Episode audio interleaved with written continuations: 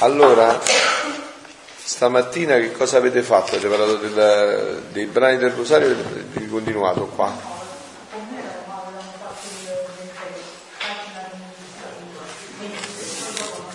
Pagina 23, bene, quindi siete arrivati alla pagina 23 o avete continuato? Quindi eravate a pagina 23, insomma, no? Bene, allora riprendiamo da pagina 23 dal volume 30 novembre 4 1931. Come le fiducie formano le braccia e i piedi dell'anima, come Dio continua il lavoro della creazione nell'anima che fa la sua volontà. La volontà divina, cemento dell'umana volontà. Mio Gesù, centro e vita della piccola anima mia, la mia piccolezza è tanto che sento l'estremo bisogno che tu, amor mio, mi tieni stretta tra le tue braccia e ti muovi a pietà della mia grande debolezza. Sono piccina e tu sai che le piccole hanno bisogno di fasce per raffermarsi le membra del latte della mamma per alimentarsi e crescere. E io sento il vivo bisogno che tu mi fasci con le fasce dell'amore e stringendomi al tuo petto divino mi dai per cibo il latte della tua divina volontà per alimentarmi e crescere. Senti, o oh Gesù, sento il bisogno della tua vita per vivere, voglio vivere di te. E allora tu scriverai, non io, e potrai scrivere ciò che vuoi tu e come vuoi tu. Ecco, vedete, questo passaggio, l'ultimo che abbiamo letto, no? è il cuore di, questo, di questa vita nella divina volontà, di questa spiritualità. Luisa dice a Gesù, senti, o oh Gesù, sento il bisogno della tua vita per vivere voglio vivere di te. E allora scriverai tu, non io, e potrai scrivere ciò che vuoi tu e come vuoi tu. E come vuoi, come vuoi tu, no? Diciamo, questo è il cuore, la meraviglia di tutto questo, no? È quello che San Paolo esprime quando dice non sono più io che vivo, è Gesù Cristo che vive dentro di me. Il cuore di questa vita, di questa spiritualità, ci deve portare proprio a questo e per fare questo la strada è quella che ci indica Gesù a Luisa, cioè il ripetere continuamente questi atti che come vedete figlioli sono una cosa bellissima, semplicissima ma difficilissima per la nostra natura. Io vi prego di farvi l'esame di coscienza e vedere ogni giorno quanti atti riuscite a fare. Io pochissimi. Cioè adesso sei subito entrato dentro e stai dicendo vieni tu ad ascoltare me Gesù vieni tu a parlare in me, vieni tu a guardare in me. No? C'è subito il nostro io dentro. Cioè perché questo avvenga non è una filosofia, non è una, un'utopia, è un continuo allenarsi a decentrarsi per mettere Gesù Cristo al centro di tutto. Gesù Cristo al centro di tutto, no? Il Papa, Papa Francesco, anche parlando ad Assisi adesso, diciamo, ha ripetuto uno dei concetti più cari fino adesso al suo papato, quello che lui definisce come uno dei pericoli più grandi per la Chiesa, che prende da un grande padre della Chiesa, un grande cardinale di questi sei, di quest'ultimo tempo, scorso di tempo, Erwin Bach si chiama, no? Lui la definisce la mondanità spirituale che non è la mondanità, non so, del lusso o, o, o di qualsiasi altra cosa materiale, no? è ancora più sottile, la mondanità spirituale, cioè il lavorare anche per cose che potrebbero anche essere buone, diciamo, tra virgolette, ma per la propria gloria,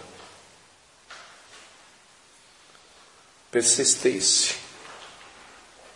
No? Questo è un pericolo che corre tutta la Chiesa. Voi sapete che Papa Francesco sta parlando della Chiesa come indicata dal Concilio Vaticano II nei suoi documenti e che voi che state vivendo insieme a me questo periodo dovete sempre più essere preparati su questi aspetti, soprattutto voi che state iniziando a fare i cenacoli, no?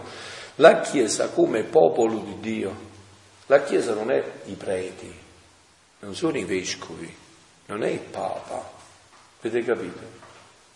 La Chiesa è il popolo di Dio. Voi io lo vedo anche con voi quando ho parlato qualche volta, voi dovete togliervi questa idea dalla testa, questa non è la Chiesa. La Chiesa non sono, guarda, noi siamo un miliardo e più di cattolici, no? E quanti sono i preti, i vescovi, il Papa, insomma? La maggioranza della Chiesa, anche numericamente, è il popolo di Dio. Avete capito, figlioli? Il popolo di Dio.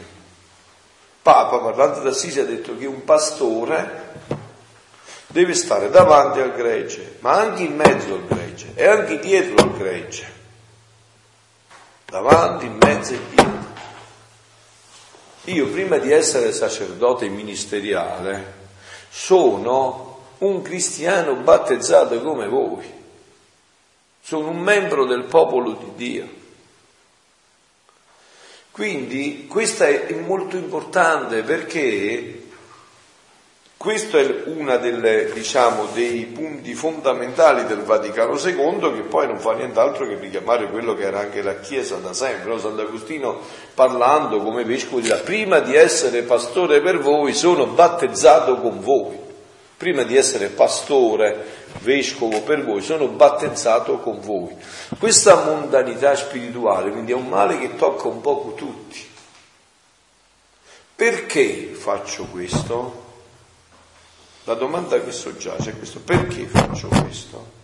Lo faccio per Gesù Cristo. Vedete, la divina volontà è proprio, la, è proprio la meraviglia di tutto questo, perché addirittura tu non è che lo fai più per Gesù Cristo, addirittura tu ti decentri talmente che non sei più tu che vivi, è Gesù Cristo che vive dentro di te, no? Nella redenzione no, mm-hmm. la Madonna non fece nessun miracolo di guarigione oppure di resurrezione dei morti, no, perché ciò che voleva e faceva il suo Dio, ciò che ciò voleva e faceva lei, no? Quindi se lei avesse voluto fare questi miracoli di guarigione, di resurrezione dei morti, avrebbe dovuto dare vita alla sua volontà. Quindi la sua volontà eh, sentite, gli, sentite. gli, portava nell'immensità della luce, gli faceva vedere che quello era il meglio per la creatura, cioè ciò che voleva fare il suo Dio, quello era il meglio per la creatura. Per quanto riguarda adesso Luisa, no? per dare il dono della divina volontà alle creature, Luisa deve volere ciò che vuole e fa il suo Dio, ciò, quello deve volere e fare lei. Quindi vedete, questo è il massimo, è l'opposto radicale alla mondanità spirituale. Cioè io talmente mi sono decentrato da me stesso, per esempio una Madonna non faceva altro, non voleva altro, non viveva altro che quello che faceva, voleva e viveva Dio, come Gesù dirà, no?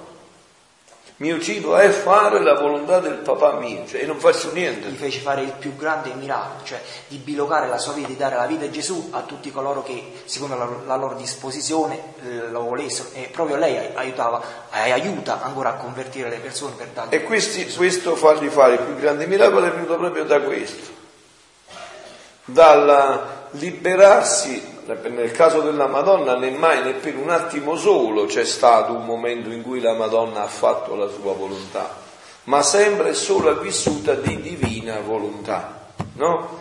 Un giorno, non so se voi avete un libricino che si chiama Il grandioso progetto del padre, no? di un certo Alessandro Gnocchi, che adesso, grazie, cioè, che adesso è già nella gloria del paradiso, da pochissimi anni, un paio d'anni è morto, no?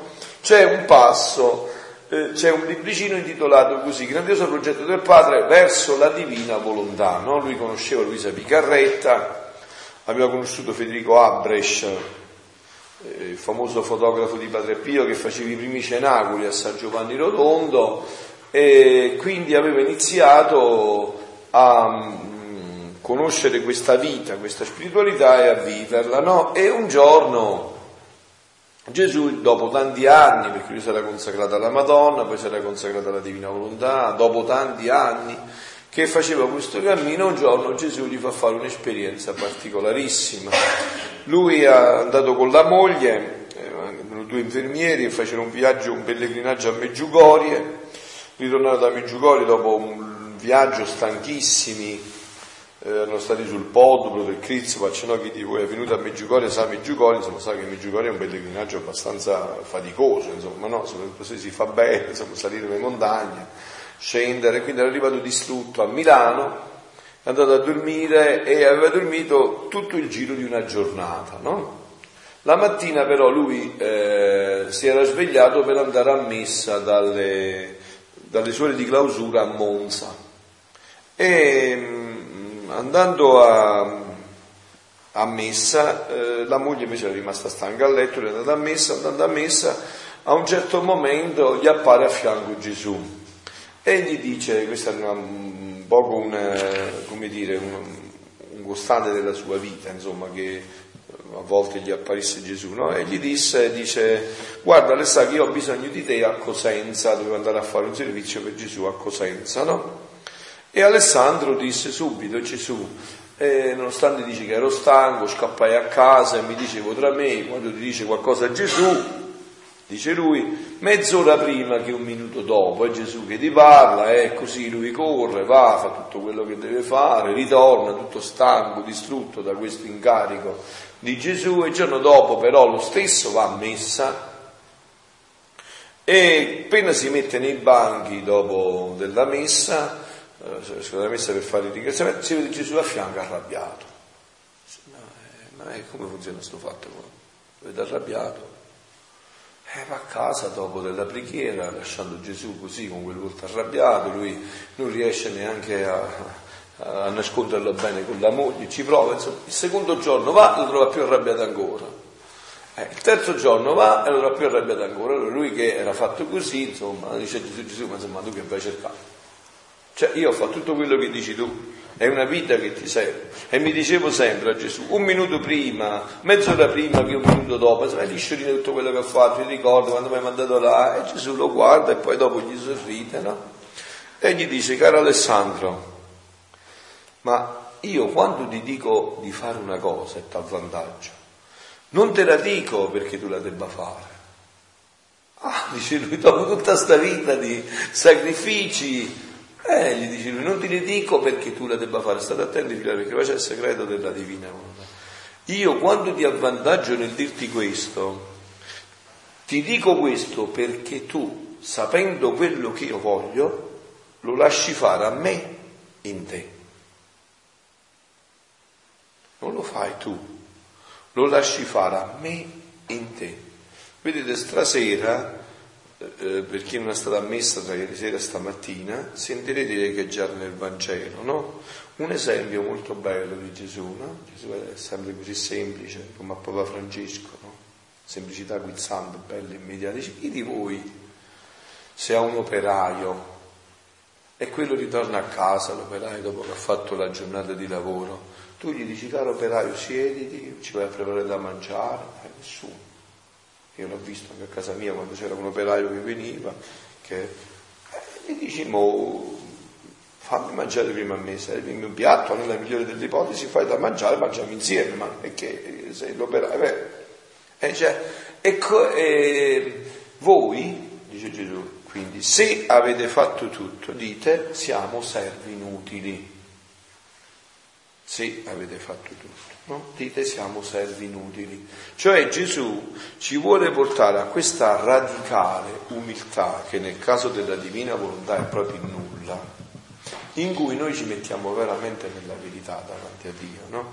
Per esempio, che noi siamo qua, è una grazia, non c'è nessun merito da parte nostra, che noi adesso sentiamo queste meraviglie e meditiamo queste meraviglie mentre l'altro giorno 300-400 fratelli nostri sono andati a finire nel profondo del Mediterraneo. E, insomma, è una grande grazia, vero che noi siamo qua che tra poco andiamo al santuario, ci viviamo tre ore di preghiera, il rosario, l'adorazione con i canti, tutto bene, tutto grazia. È tutto grazie. Allora vedete, questo ci deve portare completamente a decentrarci da noi stessi e a vedere veramente quello che lui dice Gesù nel Vangelo, che senza di lui noi non possiamo fare proprio niente. niente. Perciò Luisa è affascinata da quest'idea, la stessa che dovrebbe affascinare noi, no? Dice, senti oh Gesù, sento il bisogno della tua vita per vivere, voglio vivere di te e allora tu scriverai, non io. E potrai scrivere ciò che vuoi e come vuoi, perciò il compito è tuo, non mio, e io ti presterò solo la mia mano e tu farai tutto il resto. Così restiamo intesi, o oh Gesù? Vedete, questo dovrebbe essere veramente un desiderio del nostro cuore, ma veramente dovremmo bramarlo più di tutto.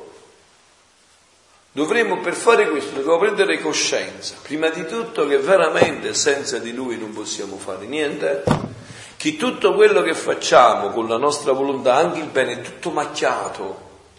Visto come la maga quando esci fuori, tutto quello che tocca lo macchia, non c'è niente da facile della bava, ci viene fuori la bava. Tutto quello che facciamo è sempre macchiato dalla vanagloria, eh, da un desiderio eh, anche nascosto di sentirci gratificati, no? Perché questo siamo noi, vero Giovanni? Questo siamo noi con la natura umana dopo del peccato originale. Da questa malattia che abbiamo contratto col peccato originale, questa malattia può essere guarita solo dalla dono della divina volontà che ti riporta in quello che era la condizione originaria per cui eri stato creato, in cui la tua volontà era stata creata per fondersi liberamente, sempre e continuamente nella vita della divina volontà. Perciò Luisa è fissata da questo concetto. Vieni a scrivere tu, vieni a parlare tu, vieni a fare tu, no? Ma io dico, se ognuno di noi vedesse se stesso, quello che vi sto dicendo in fondo è perché lo vedo perfettamente su di me. No? Io vedo che il mio io vuole sempre venire fuori. Io vedo che quando Gesù non mi possiede totalmente, o in maniera palese o occulta, c'è la ricerca della mia gratificazione. C'è la mia vanagloria che soggiace sempre sotto, no? Vedete, questo è il modo per liberarsi radicalmente di tutto questo implorare con forti grida e lacrime che la vita della divina volontà venga di nuovo a regnare dentro di noi, perché anche qua c'è un punto fondamentale. La divina volontà è sempre presente, adesso in questo momento e fa tutto lei. È vero Giampaolo? Fa tutto lei. No, fa tutto lei la divina volontà, è tutto, è tutto vita della divina volontà, però la divina volontà dentro di noi può stare da schiava e da padrona. Questo è il punto. E questo dipende dalla mia volontà, che non è una cosa negativa, è un, il dono più grande che Dio ti può fare, il libero arbitrio, perché vi ripeto, quello che nella nostra vita non è volontà, è paglia, è segatura, non conta niente. Tu, se non c'è la volontà, non c'è né il bene né il male. Sì, dici. Questa logica, un po' tutti questi terremoti che stanno succedendo nel mondo, stanno a significare che quello che Appunto. In realtà non lo è. Appunto. Perché è Dio che si ferma. Bravo. Bravo. Appunto. Dio ti fa sentire un poco che la sua volontà si è stancata e si muove un poco e ti fa sentire che la sua volontà dirige gli eventi. Non è che è una legge fisica che tiene la legge della terra ferma e che deve stare per forza ferma, no? Cioè quindi questa volontà è dappertutto. Ma nell'uomo Mentre nelle cose questa volontà domina e agisce perché dà il primo movimento e fa tutto lei, nell'uomo no, tra questo movimento e l'atto finale c'è la mia libertà, la mia volontà. No, no, dice, dice. Per questo si può vedere, per esempio. No, parla, parla.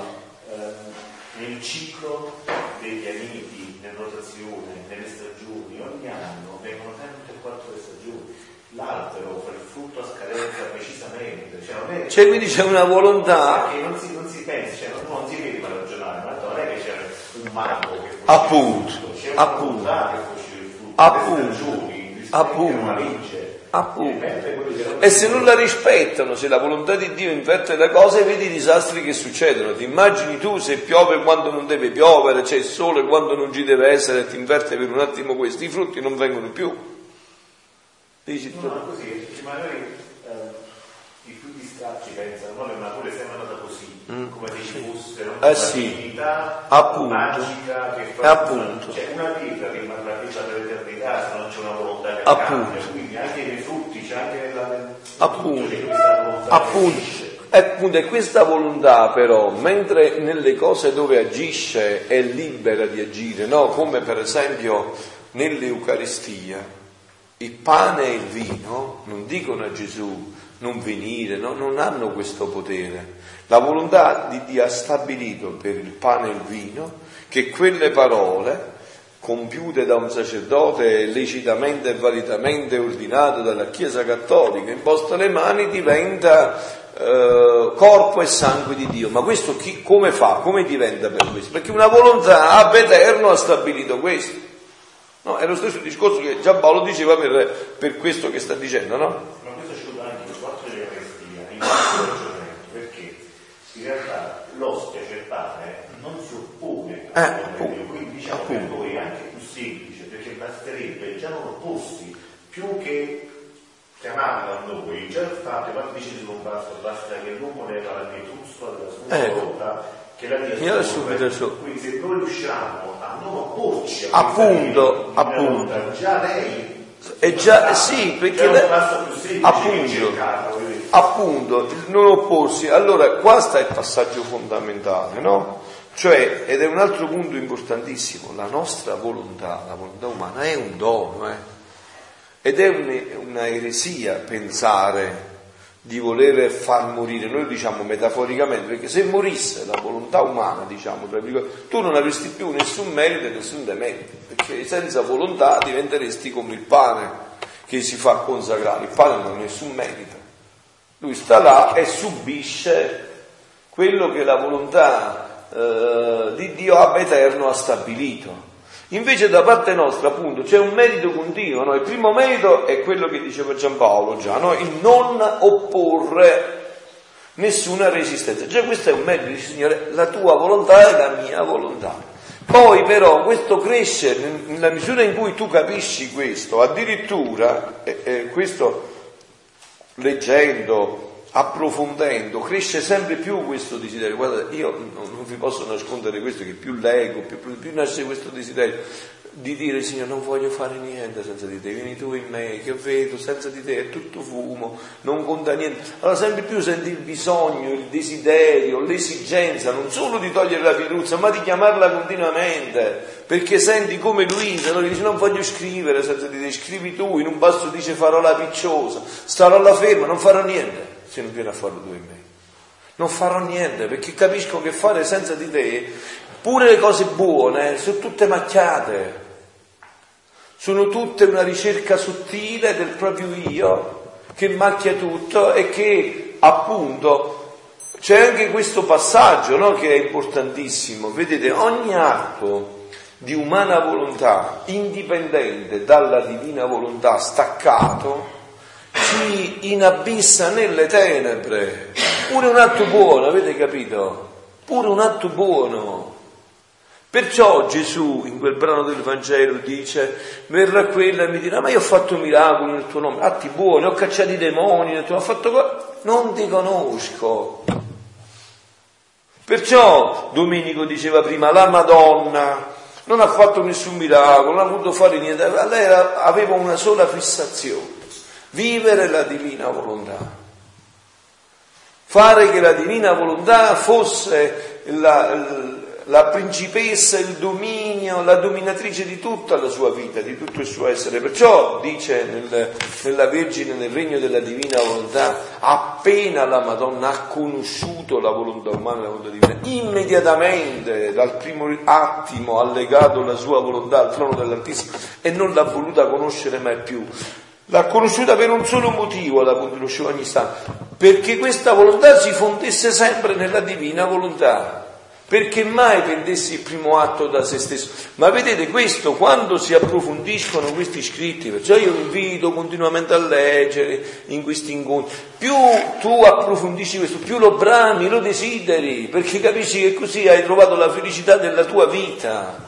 Perché poi più ripeti, no? Come era per gli atti dell'umana volontà che ripetendoli aumentano le tenebre dentro di te, ogni atto di volontà umana che tu compi, Madonna come è bravo Francesco a si fare la croce, ma è bravissimo in genuflessione e croce, cioè è bravissimo. Come Ogni atto di volontà umana aumenta queste tenebre e così è l'opposto. Ogni atto di volontà divina fa regredire queste tenebre, fa ritirare queste tenebre e aumenta la luce dentro di te e con la luce il desiderio di sempre più vivere questa vita della divina volontà. Sì.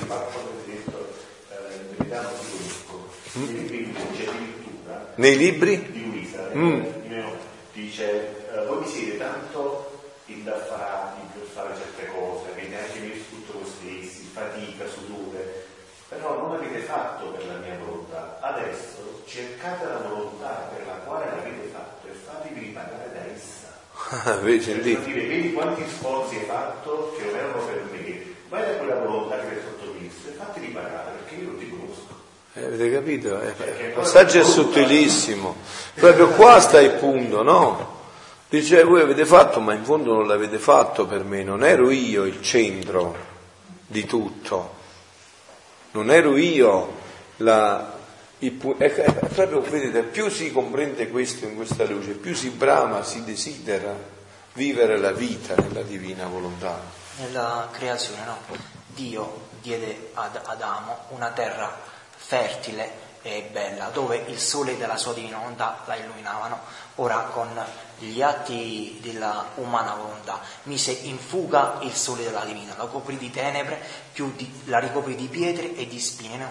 Ora a Luisa e a noi è dato il compito, con gli atti della volontà, di togliere queste pietre, le spine che sono i peccati veniali e il veleno cosparso che sono i peccati mortali. no? Quindi la grazia eh, toglierà, cioè la divina volontà riporterà il sole, la grazia toglierà il veleno prodotto da- dal peccato mortale e in più la sabbia cosparsa su questa terra era il bene uscito dall'umana volontà, invece il vento della divina volontà spera via tutta questa, questa sabbia della questo, per fare per- affinché praticamente questa cosa succeda, bisogna semplicemente rifare gli atti delle altre persone che hanno vissuto, che vivono e che vivranno.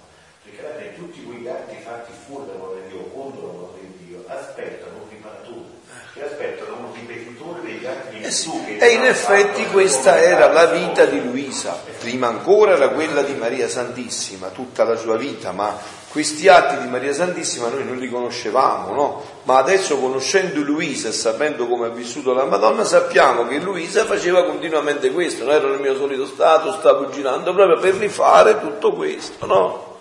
E dici, No, dici, perché stamattina che non c'eravamo, si parlava anche degli stati d'animo. Mm. Allora, se Dio mi permette uno stato d'animo che per me non è buono, cioè non è di giorno, ma che Eh sì. io posso quello stato Certo. per riparare ah certo, quelle situazioni che sono già avvenute che, che sono avvenuti in me e in tutti gli uomini, in me e in tutti gli uomini, quindi io posso riparare e poi appunto sempre con quel principio che un atto divino è eterno, inf- infinita in mezzo, io posso riparare per tutti gli uomini di tutti i tempi, dal primo uomo all'ultimo uomo per tutto questo. E togliere come ha detto lui, anche lui l'ha definita, appunto, lui l'ha definita, no? Gli atti buoni, l'ha definita la sabbia, la sabbia non fa, non fa uscire niente, eppure sono atti buoni, però è sabbia fatti senza la divina volontà, io riprenderli tutti con la divina volontà e, ris- e togliere questa sabbia perché davvero fiorisca il frutto del bene vero da questa terra. E questo è tutto quello che viene offerto a noi, nelle nostre mani attraverso questo dono. Ecco, allora vedete figlioli, le giornate di un figlio e di una figlia della divina volontà dovrebbero essere tutti immersi in questo. Cioè, ma guardate, c'è una gioia nel riparare, riparare, no? Gian Paolo parlava di riparare, mi piace molto questo riparare, perché io, che insomma sono abbastanza vecchio, cioè, no? sono di una generazione dove non è che se avevi un giocattolo e si rompeva te ne compravano un altro, vero Antonè? Come si fa mo? No, io non era così a Montefusco, no? E allora, il giocattolo era e quello era, no? Allora, quanto era bello per me, per esempio, a volte se mi si rompeva un giocattolo o una cosa, io lo riparavo. Ma tu- mi sembrava come se fosse due volte più bello che se lo compravo nuovo, perché ormai sentivi che quel giocattolo era finito. Ma no, ma passaggio errore, invece andavi là con la colla, lo riparavi, poi cercavi di ripararlo in modo tale che non si vedesse niente, quindi eri pure soddisfatto, gioioso perché l'avevi riparata ed era efficiente come era prima, no? Appu- ecco, sì, non lo vedevi riparato ed era una gioia immensa poi quando lo vedevi riparato funzionare come prima, fare tutto quello che faceva prima. Ecco, pensate a noi questo, questo dono ci dà questa possibilità per tutti gli atti nostri e di tutta l'umanità. No, quante volte Luisa dice mi sostituisco, vengo a riparare e mi sostituisco anche per quelli che non vogliono venire, mi sostituisco, vengo io per loro, mi sostituisco io per loro. Dice Giampaolo.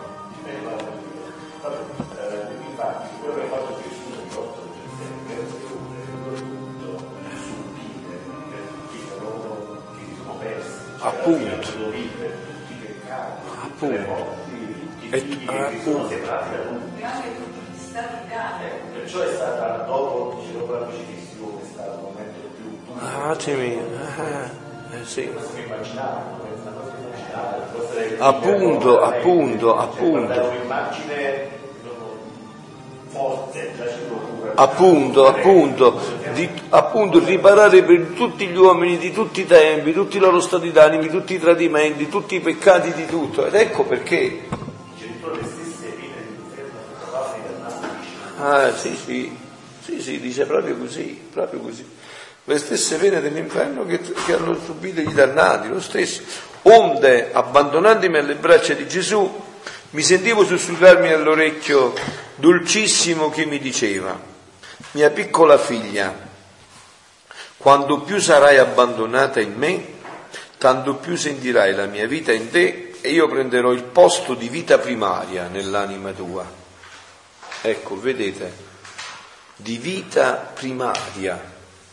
Cioè vuol dire che la divina volontà, Gesù in noi, stanno come vita secondaria, cioè stanno al nostro servizio quando non viviamo la divina volontà. Quando noi viviamo la divina volontà, la divina volontà in noi vive da schiava, non, ci, non regna dentro di noi, ma soggiace dentro di noi. Sappi che le vere fiducie in me formano le braccia dell'anima e i piedi per salire fino a me e stringendomi tanto forte da non potermi svincolare da lei. Sicché chi non ha fiducia non ha le braccia nei piedi quindi è una povera sturpiata. Perciò la tua fiducia sarà la tua vittoria su di me e io ti terrò stretta nelle mie braccia, attaccata al mio petto per darti il latte continuo della di mia divina volontà. Ora tu devi sapere che ogni qualvolta l'anima fa la mia volontà, io riconosco me stesso nella creatura riconosco le mie opere, i miei passi, le mie parole, il mio amore. Non avviene che il creatore riconosce, né avviene che il creatore riconosce se stesso nella creatura e riconosce le opere sue e la creatura operando nel creatore si riconosce in lui. Ecco, vedete, la vita della divina volontà non ci farà mai trovare quella sorpresa che Gesù ha detto, dicevamo prima, non ti conosco perché siamo già conosciuti qua da Gesù, perché Lui vede in noi se stesso, le sue opere. E questa è l'unica gloria che si può dare a Dio, la gloria che Dio può dare a se stesso. In fondo, no, la Santa Messa, che cos'è? Che cos'è la Santa Messa? È Dio che dà gloria a Dio. Avete capito? Questa è la Santa Messa, è Dio che dà gloria a Dio. Perciò è l'atto di culto più grande, perché è Dio che dà gloria a Dio. Anche nel ringraziare, cioè rendere grazie, dare eh, Dio a Dio. Eh sì, appunto, Eucaristia proprio così, rendimento di grazie, cioè dare Dio a Dio. Chi può, come dire, dare un rendimento di grazie degno di Dio? No, vi, vi prego, riflettete su questo concetto. Chi può dare un degno rendimento di grazie a Dio, pari a Dio? Solo Dio. Dio è infinito, un altro Dio. Dio ecco. ci dà la grazia e noi gliela restituiamo. Questo avviene, no? Quindi dice, Questo riconoscersi a vicenda, Dio e l'anima, chiama il primo atto della creazione. Ecco il primo atto della creazione. E Dio esce dal suo riposo e continua il lavoro della creazione con questa creatura che vive e opera nel mio volere. Perché il nostro lavoro non finì, ci fu solo una sosta di riposo. E la creatura col fare la nostra volontà ci chiama al lavoro. Ma dolce chiamata perché noi, perché per noi il lavoro è una nuova felicità, nuove gioie e prodigiose conquiste. Quando è stato interrotto questo lavoro? Quando è stato interrotto? Col peccato è stato interrotto. Cioè questo lavoro riprende in ogni anima che inizia a vivere la vita della divina volontà.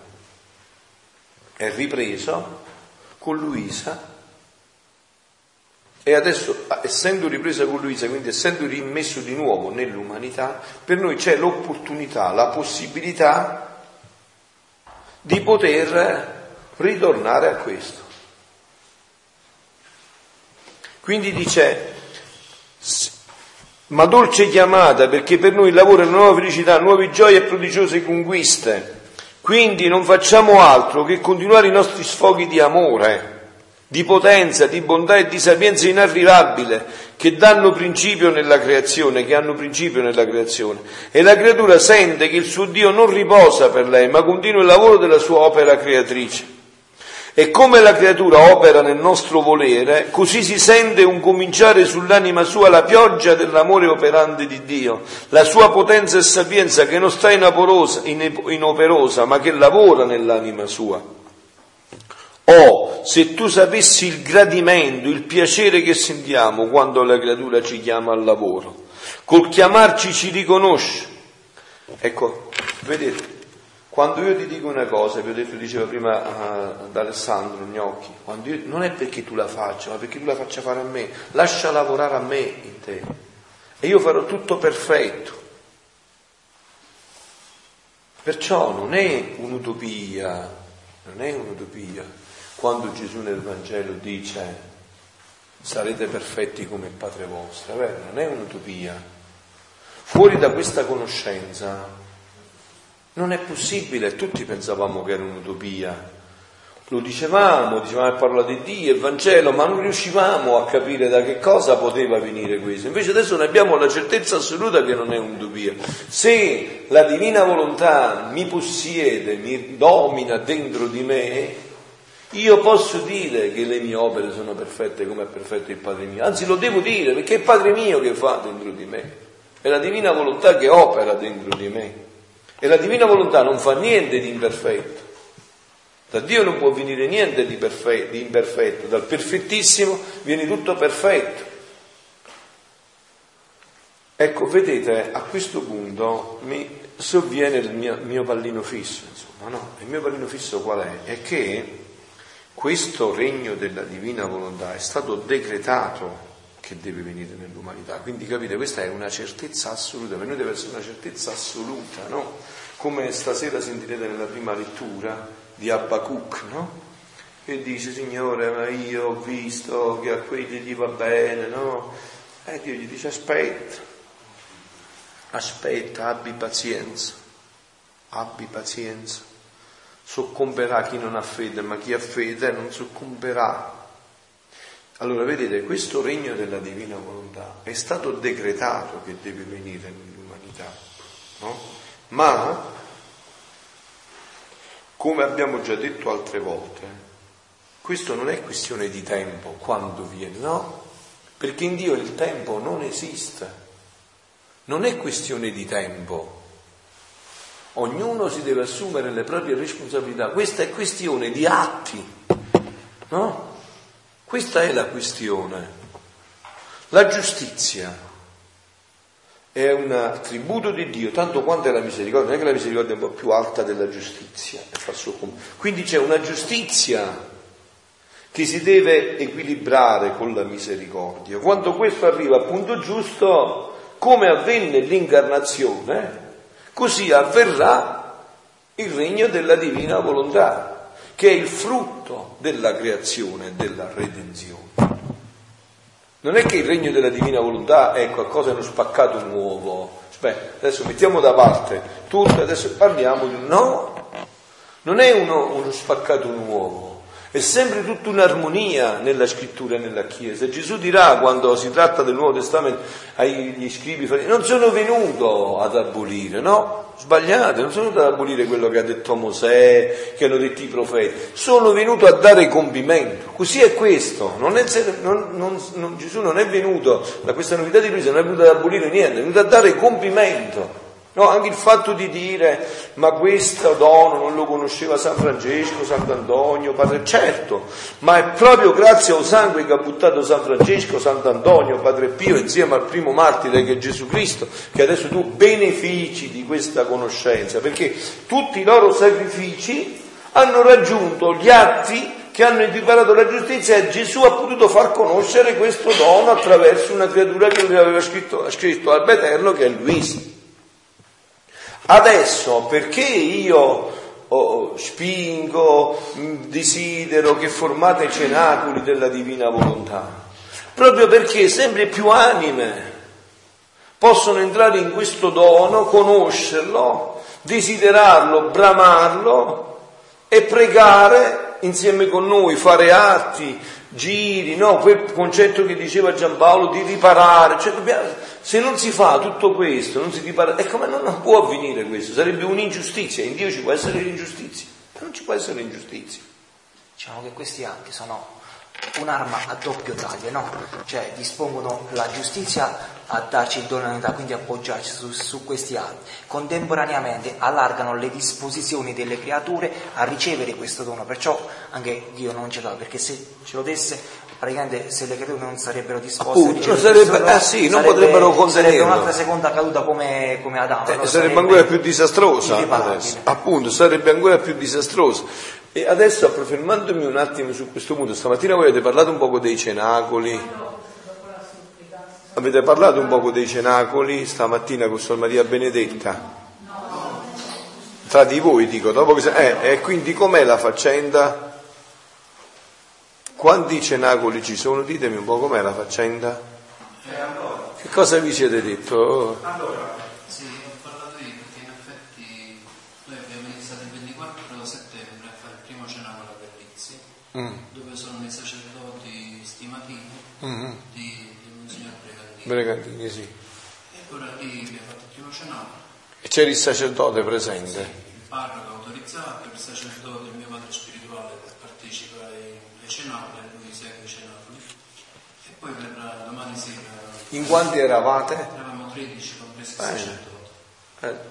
Però diciamo che la maggior parte erano pure venuti qua, due o tre mm. non erano venuti qua, quindi Bene. buono, buono. E quindi diciamo buono. abbiamo fatto parlare il sacerdote perché non stava bene, no? Mm. Stava depresso, insomma, un periodo particolare. Quindi Quel sacerdote che non stava eh, bene. Non, non ho fatto il cenacolo, non l'ho detto no padre parlare certo, bravo. giustamente un tempo di accoglienza e di conoscenza. Certo. È andato così, io mi ero preparato tante cose, però il Signore ha voluto che partissi con l'omelia nel giorno, poi ho detto qualcosa. Ah, ma quindi hai parlato pure tu poi dopo? Perfetto. Io ho dato il messaggio, diciamo, della creazione, della caduta e di tutto quello che è il mm. messaggio.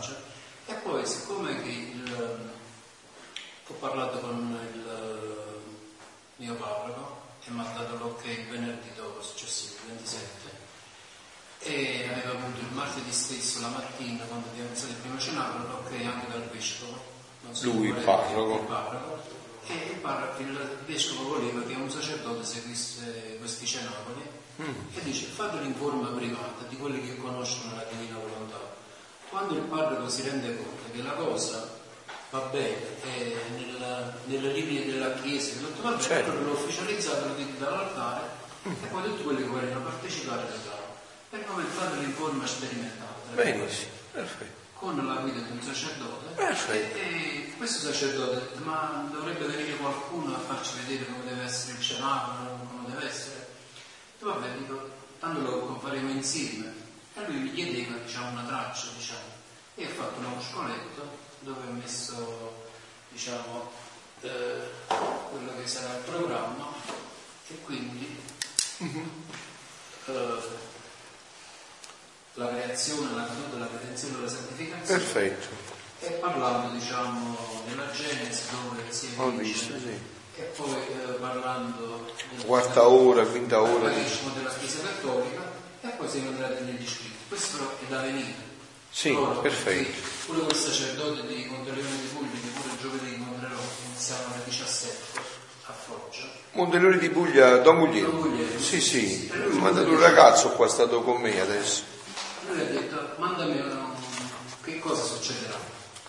E quindi voleva sapere, dice, perché dopo vieni qua parli, però fammi capire. E, e adesso per quanto riguarda il vescovo, però ci va Padre Annunzi adesso, no?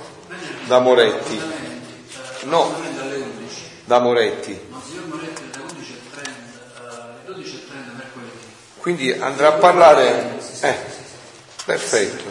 Visto che c'era tempo, Bravo. Per, farglielo sapere pure a lui che tutta questa situazione.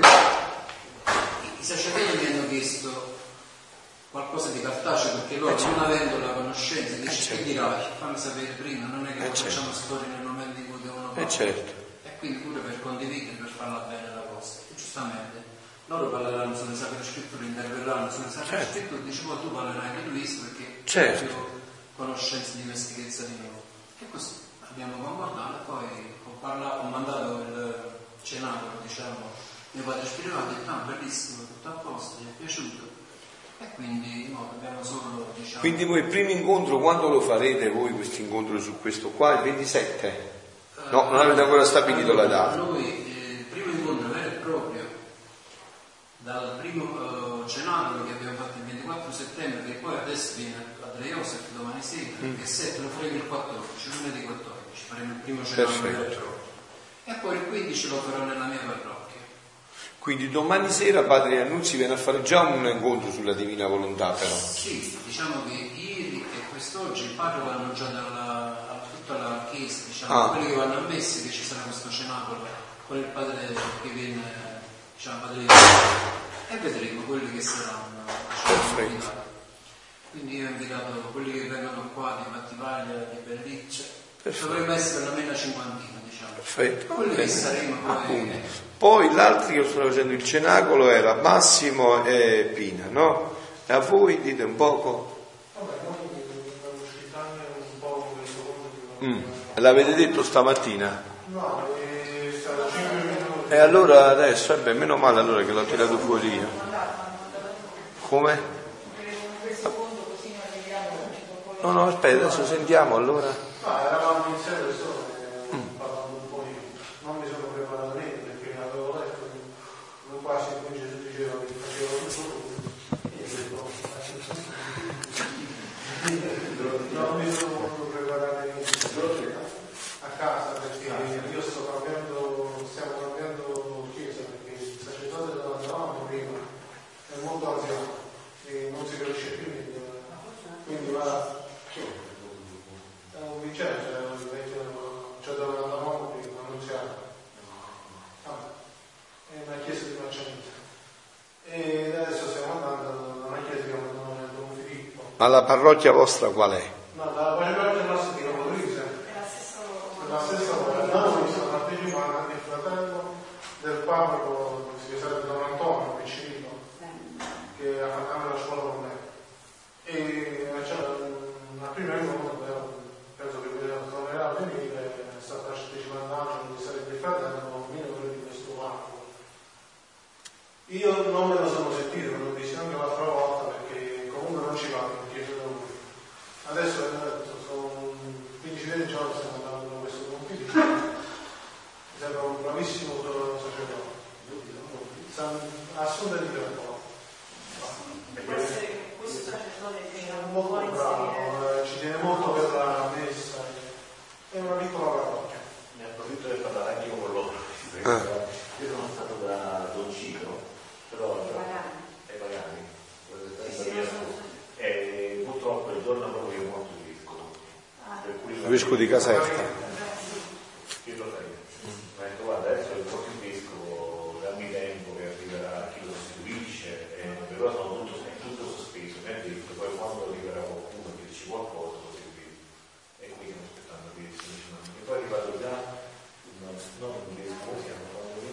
un amministratore apostolico. Sì, vabbè, un amministratore apostolico in diffusione. Certo. Ma questo non c'è bisogno di chissà quale grande permesso, questo può decidere il parroco, non è che ha bisogno del vescovo un parroco per fare un cenacolo di preghiera sulla divina del Papa Francesco. Sì, ma non ha importanza. Papa Francesco proprio questo ha detto, insomma, non vi lasciate poi bloccare dalle, dalle vostre fissazioni pastorali, insomma, cioè, un parroco può fare. A lui. Però voi potete anche adesso, in un momento come questo, no? Trovare uno scamotage per muovervi, uno scamotage santo, cioè dite guarda padre, ci dai permesso di farlo a casa per il frattempo, cioè non il permesso, sai che lo facciamo a casa, insomma ci riuniamo a casa facciamo questo momento insieme, insomma, hai capito? E poi nell'attesa, così inizi a vedere già se viene qualcuno, c'è anche lo spazio, grazie a Dio, giù, no? Se viene qualcuno, già iniziare a infarinare nella preparazione, no? Cioè voi cercate anche di essere questo adesso ce lo sta insegnando anche Papa Francesco, l'ha detto anche l'altro giorno, di essere santamente astuti, insomma, perché sapete, magari ci possono essere sacerdoti che insomma la tirano alle lunghe, sa da parlare qua, perché poi un sacerdote della parrocchia è più da me qua dice guarda io voglio fare cenacolo di preghiera, cioè dice vescovo tu vuoi fare cenacolo di preghiera, cioè, eh, non è che insomma voglio dire... a fare qualcosa nella sua, perché io non sono di quella parrocchia. Ah, eh, perciò. Lui mi ha invitato, io lo trovo un po' più tranquillo perché mi avete invitato, vi porto questa notizia. Eh. Perciò non mi sono neanche più, diciamo, l'ho presa in buona fede quella risposta, perché essendo stato invitato a fare qualcosa, eh, ma, perciò, eh, ma perciò, magari tu, eh, perciò, ma magari tu parlane bene, lui non ha forse neanche capito bene, dice guarda noi qua non è che dobbiamo fare chissà che cosa, dobbiamo fare un incontro di preghiera, voglio dire, non è che devi chiedere al vescovo di fare un incontro di preghiera, insomma io stasera ci chiedo al vescovo che facciamo, messa o santuario, un incontro di preghiera o santuario, cioè, un incontro di preghiera e basta, voglio dire, no. O parlo su io, cioè su io responsabile, no? Sono io che mi assumo la responsabilità, non è che, beh, tu mi avessi chiesto una cosa eccezionale, non so, una cosa speciale, viene una grande riunione del rinnovamento dello spirito, quindi c'è i parcheggi, le macchine, i posti, cioè è un incontro di preghiera semplicissimo, si faccio un incontro di preghiera. Tu magari sollecitano di nuovo, così può darsi. E perciò dico, magari tu sollecitano di nuovo che potrebbe essere un incontro. Allora poi dicevi Massimo. Abbiamo iniziato domenica scorsa perché poi dobbiamo fare solo di domenica, quindi lo facciamo Quanto tempo è durato l'incontro? Due ore e mezza. Ah, bene. Buono. Ah, meglio però. Quindi siete che fatto proprio parlare a Gesù, bravo Massimo. Ma non è che loro mo si sono stancati e che ci ha distrutto, ci veniamo più, insomma, no?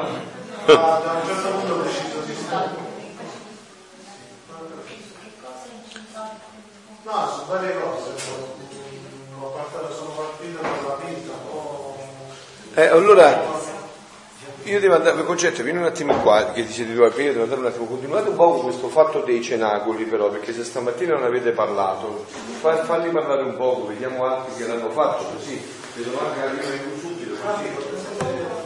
Sì. sì, sì, però a questo punto mi serve poco, serve che voi rispondete un po' come state facendo e poi vediamo sì, lo mettiamo così, lo mettiamo tutti sì, agli atti, agli atti, sì, un po' verbalizziamo. Anche in giro con Giampaolo, un po' come si può abbinare la cena anche, no? È l'orario. Non lo so.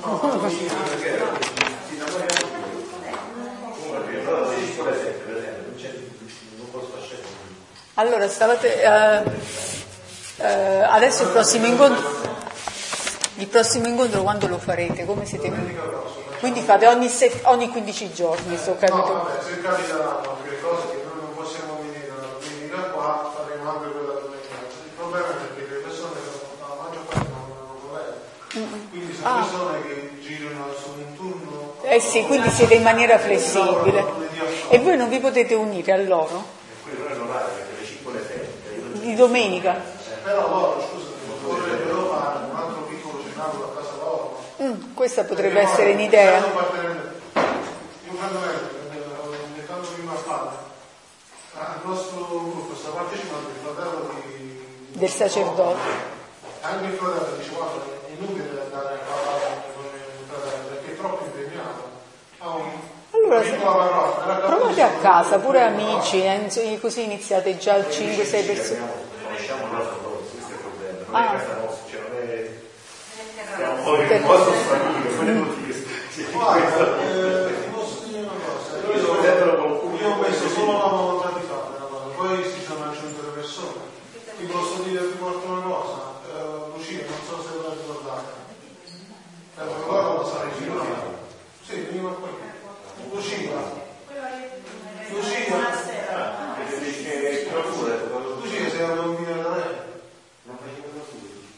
Eh, non è uscito da Però lei prima infatti non veniva più poi ai ritiri. Poi quando incominciavamo a parlare, dopo che andava- che stavamo parlando, che dovevamo organizzare queste cose, lei stessa viene invitata, senza che noi l'abbiamo conosciuto. Quindi, Cioè, io proprio guardate che- che ci mettiamo, ma come indirizzi. Per- Io l'ho fatti, cioè, i tuoi incontri, l'ho fatti già fino a qualche sette mesi fa. Poi le persone all'improvviso non ho dovuto più.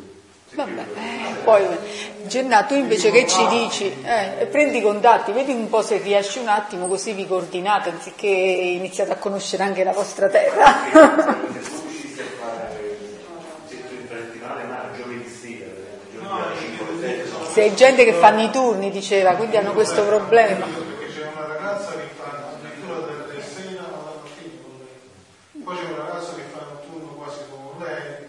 E ci sono altre persone che comunque Poi si si fanno. aggiungono altre persone che comunque sono libere in quegli orari che sono No, abbiamo anche- Mo ad esempio per il pro- vabbè adesso mo queste cose se no ci per... allora ehm, per il prossimo incontro più o meno adesso avete strutturato qualcosa? Cioè adesso vi siete dati dei, state facendo un incontro introduttivo per far capire che cos'è la divina volontà, come pensate di organizzare? Eh, di. Questo abbiamo fatto.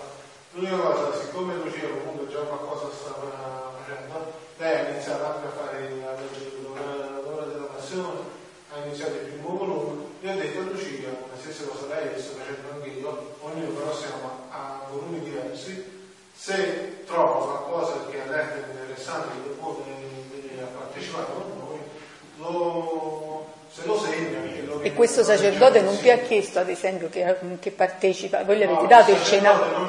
Io sacerdote È il fratello l'avevi detto. Ah, ma non è sacerdote. Ah, no, e ad esempio non vanno chiesto, dice, questa, questa vita nella divina volontà su che cosa appoggia, qual è la base, la base teologica, eh, quindi vi hanno chiesto. ehm, Sì, sì, no, ma ma detto, ho fatto un'introduzione ho cercato di spiegare un po' tutto quello che potevo spiegare. e loro sono interessati, coinvolti, come li avete visti? Sì, sì, no, che fascia di età? Più o meno l'età mia. Quindi non- anziani non ce ne sono, quindi abbastanza. 30, 35. Perfetto.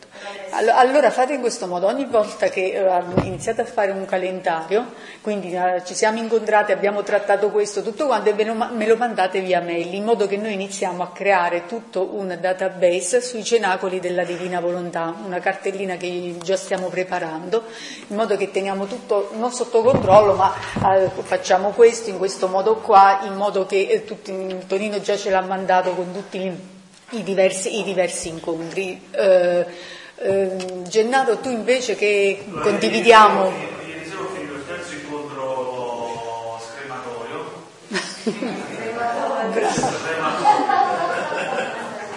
Mi piace, mi piace chiamarlo così perché è come scremare la panna. Quindi praticamente